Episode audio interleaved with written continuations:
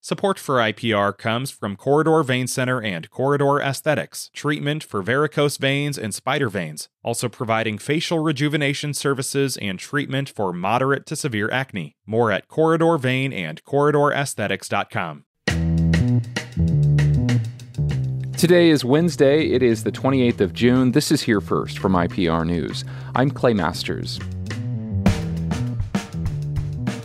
Smoke from the Canadian wildfires is moving into the region, causing hazy conditions across the state. This is leading to unhealthy air quality, particularly in eastern Iowa.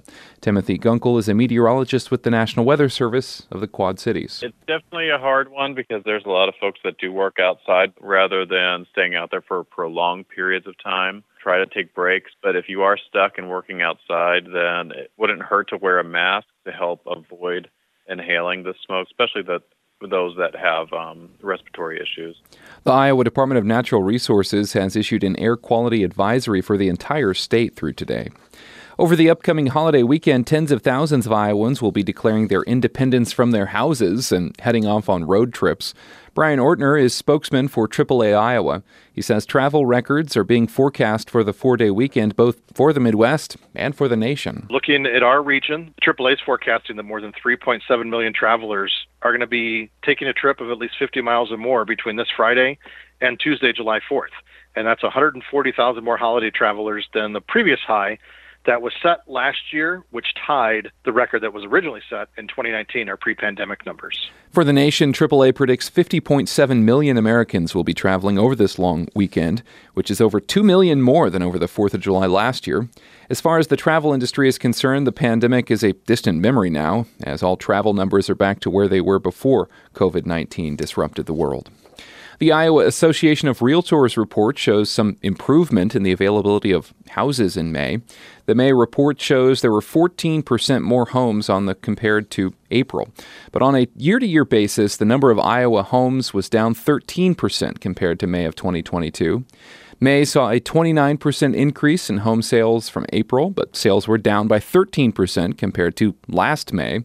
Homes spent 10 days more on the market in May compared to May of last year, and the median sale price increased 2.5% compared to last year. It's now at $225,500. The USDA is distributing grants to 10 gas stations in Iowa to replace fuel pumps and storage tanks. U.S. Agriculture Secretary and former Iowa Governor Tom Vilsack says the new equipment will be able to dispense a higher volume of ethanol and biodiesel. This grant program that essentially uh, can pay up to 75% of the uh, cost of installing these dispensing systems in these storage facilities, that's a deal pretty difficult to uh, say no to. Last week, the biofuels industry blasted the Biden administration for the EPA's final ethanol and biodiesel production targets. This week, the Iowa Renewable Fuels Association is thanking the USDA for aggressively implementing this incentive program. The Iowa gas stations getting grants in this latest round of federal funding are in Baxter, Burlington, Carroll, Cedar Falls, Chester, Kalona, Marengo, Rockwell City, Waterloo, and Van Horne. And dozens of Iowa churches are ending their affiliation with the United Methodist Church after a rift developed over biblical teachings.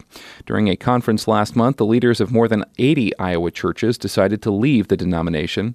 Pastor Phil Rogers of Manchester United Methodist Church says they're parting ways for several reasons, which includes performing same sex weddings and ordaining LGBTQ ministers. Sexuality is the one that gets the, the most press, but the reality is uh, much deeper than that. It's about um, defining the holiness of, of Christ, defining you know who we are as a people consistently. Starting this weekend, the church in Northeast Iowa will operate under a new name. Rogers says it's been a difficult process, but they're excited about becoming a part of something new. This is here first from IPR News. I'm Clay Masters.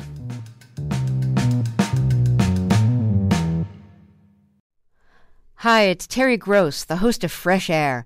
We bring you in depth, long form interviews with actors, directors, musicians, authors, journalists, and more. Listen to our Peabody Award winning Fresh Air podcast from WHYY and NPR.